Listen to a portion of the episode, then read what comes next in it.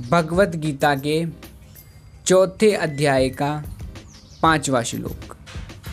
बहुनी में व्यतीतानी, जन्मानी तव च अर्जुन।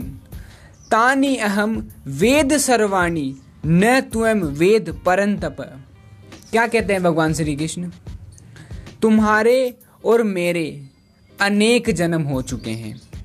मुझे तो इन सबका स्मरण है किंतु हे परंतप तुम्हें इनका स्मरण नहीं रह सकता। हरे कृष्णा।